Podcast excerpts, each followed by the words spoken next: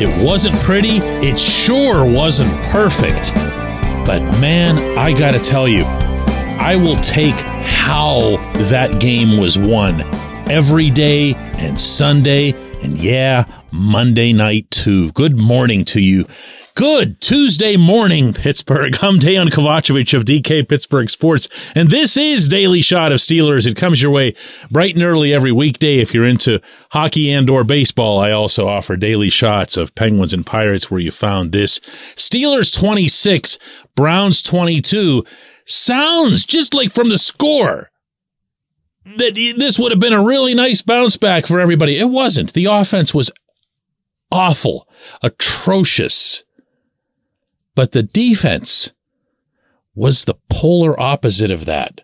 And within that, the edge rushers, in particular, TJ Watt and Alex Highsmith, and even within that, TJ, just TJ, going off as he so often does in a divisional game because he was born to be an AFC North player.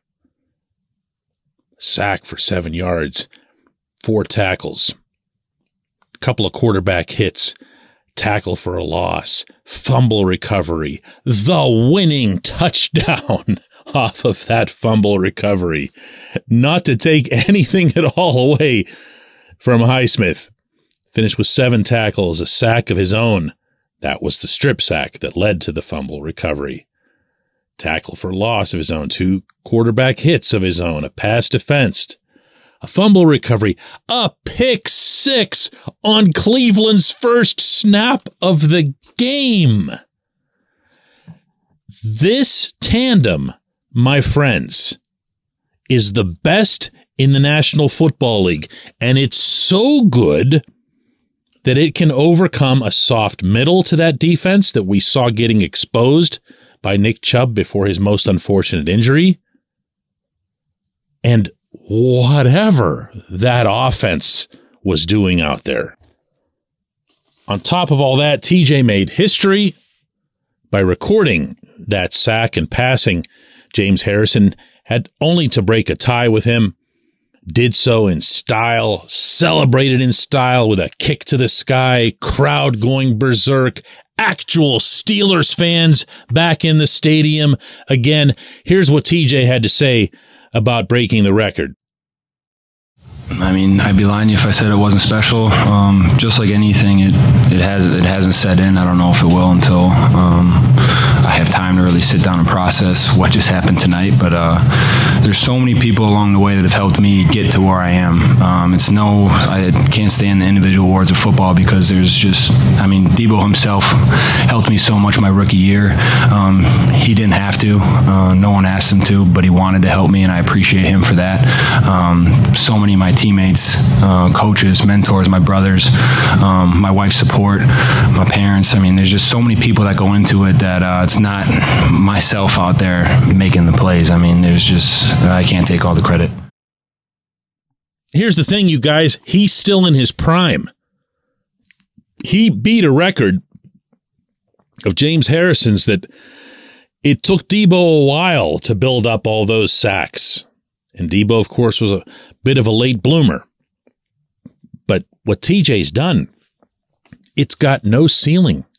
Still, he can still be that much greater.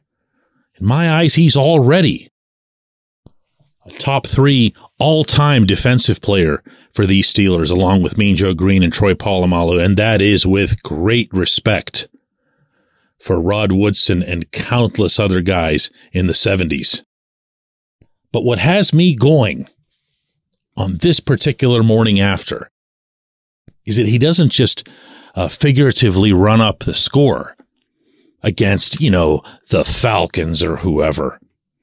He gets it done against the divisional rivals in the six games that matter the most all year, in the six snarliest, most physical, and as we saw again, last night most dangerous games that they play. Know who doesn't do that? Yeah, you knew I'd get here, didn't you? I never, ever, ever, ever, ever want to hear again anybody anywhere compare TJ to Myles Garrett. They are not the same player. They are not the same level of player. TJ is the best defensive player on the planet. Now, I know Nick Bosa got DPOY last year. Bosa had a wonderful year. Bosa started off slow. That was kind of understandable. He's going against the Steelers, paying somewhat special attention to him, and he was super rusty. Showed up, as everybody remembers from last week, a couple days before the game. Hadn't even practiced since January. Whatever. That's his problem. That's the Niners' problem. Garrett comes into this one off of a strong performance in Cincinnati. To his credit, they're also in the division. In fact, they're favored to win the division.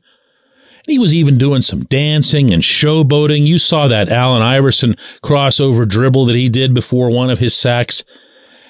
And yet again, against the Steelers, the Browns' arch nemesis, he did nothing. One tackle, one quarterback hit, otherwise invisible.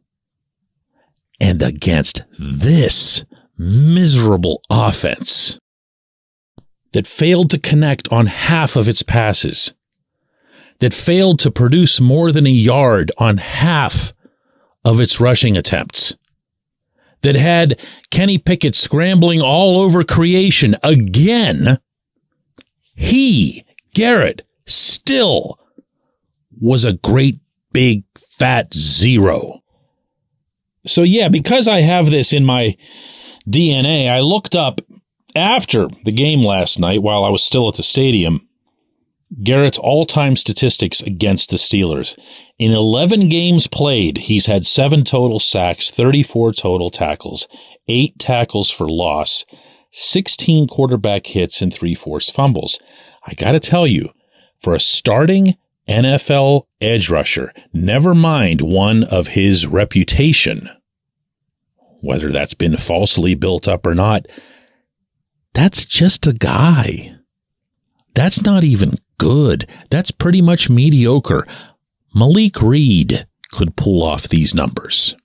If you want me to put that into a more painful perspective for you. Don't speak that name in the same sentence as that of Trent Jordan Watt.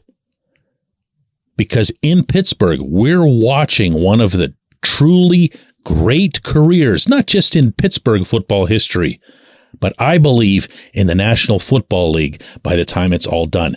It is a joy to watch him performing at his peak again. He's healthy. He's happy. He's having fun out there. He's flying to the football. He's making mayhem.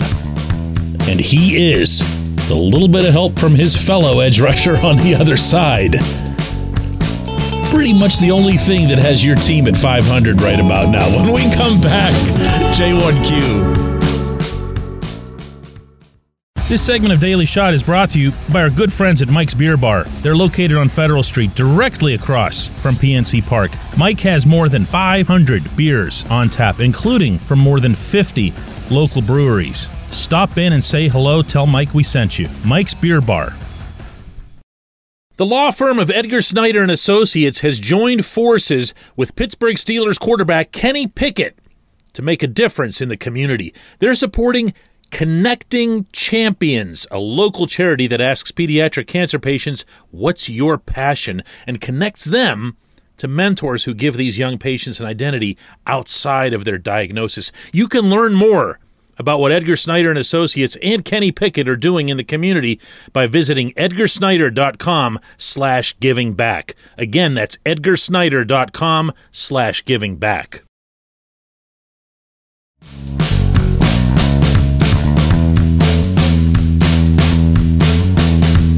And today's J1Q comes from Brandon, and it's on exactly the subject that you knew it would be. Brandon says, Hey, DK, how can we go on with this offense for 15 more games? Do the Steelers themselves believe that it's not solely a Matt Canada issue? Thanks for all the content. Thanks for the the cue, Brandon. And uh, look, I'm not tap dancing around that subject.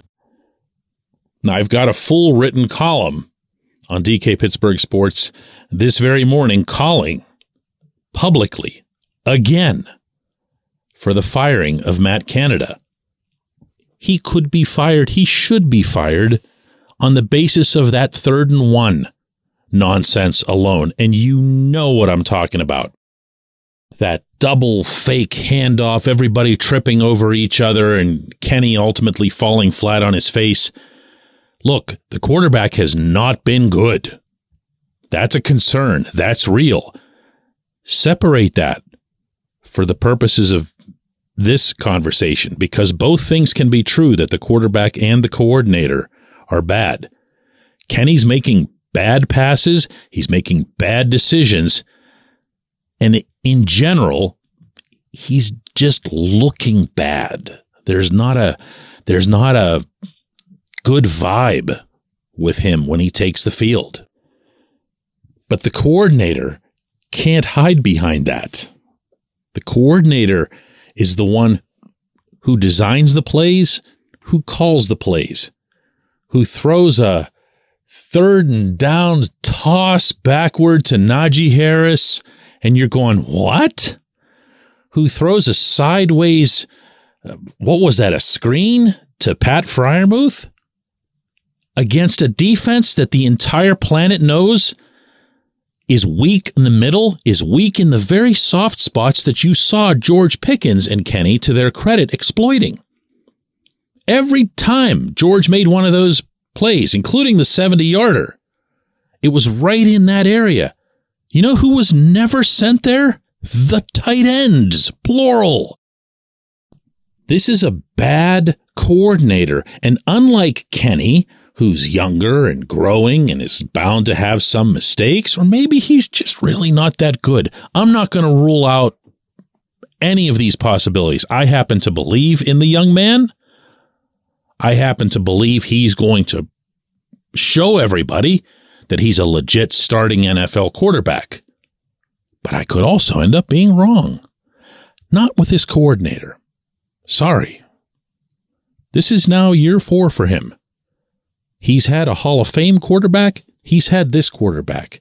He's had lots of different weapons. He's had tons of money invested in the offensive line. He's got a first round running back, a first round quarterback, pretty much anything that you would want as a coordinator in the NFL, except a clue, except creativity, except any any even casual, accidental sense for when to adjust things. Last night, at around 11:30 p.m., the crowd, this was over to my right of the press box. I was told by some people who would shoot me some information later who were sitting there that it was section 226 that got it going there was a very loud and very together Fire Canada chant. Now, it didn't exactly spread through the entire stadium. And these are people, as I suspected initially, but then would later confirm, that were also Penguins fans. And for those of you who don't follow the local NHL franchise, the fans of that team last spring popped off on Ron Hextall, the general manager, who was just doing the dumbest things. And they felt helpless. They felt like upper management or ownership were not going to do anything about it. So they voiced their frustration. And you know what? Whether it had anything to do with it or not, a month later, Hextall was sent packing. Because as I've told you guys, just me and you talking to you many, many times, people like me, I have a, a you know, a, a big platform. I have a voice in the community. I'm really, really lucky to have that and grateful for it. But they don't listen to me the way they listen to you. You're going to have to take my word for that. To them, I'm just a, you know, a guy who's, you know, making some noise. I'm doing whatever it is that I have to do to get, I don't know, listens or clicks or downloads or whatever they think is my nefarious motive. But you, You're a paying customer. You're sitting in those yellow seats and they hear you. They don't hear you through some third party. They don't hear you described by somebody as the public is angry. You're not some talk show caller. You're not some anonymous avatar on a message board. You're there. You're in the seats. You are within earshot. Anybody who didn't hear you chanting Fire Matt Canada, you can damn well better believe they're going to learn about it over the course of the week. That stuff makes a difference. It makes an impact. Needless to say, I've got a ton more to say about this offense. I interviewed guys from both sides of the ball trying to keep it even last night because I knew that as much as the defense earned its praise, as much as the football team as a whole legitimately earned the W, they do play together. This offense is a real problem, and it's not going to go away. And it's likely, more ominously, not going to go away until Canada does. At least that'd be a start. I appreciate the question. I appreciate everyone listening to Daily Shot of Steelers. We will do another one of these tomorrow.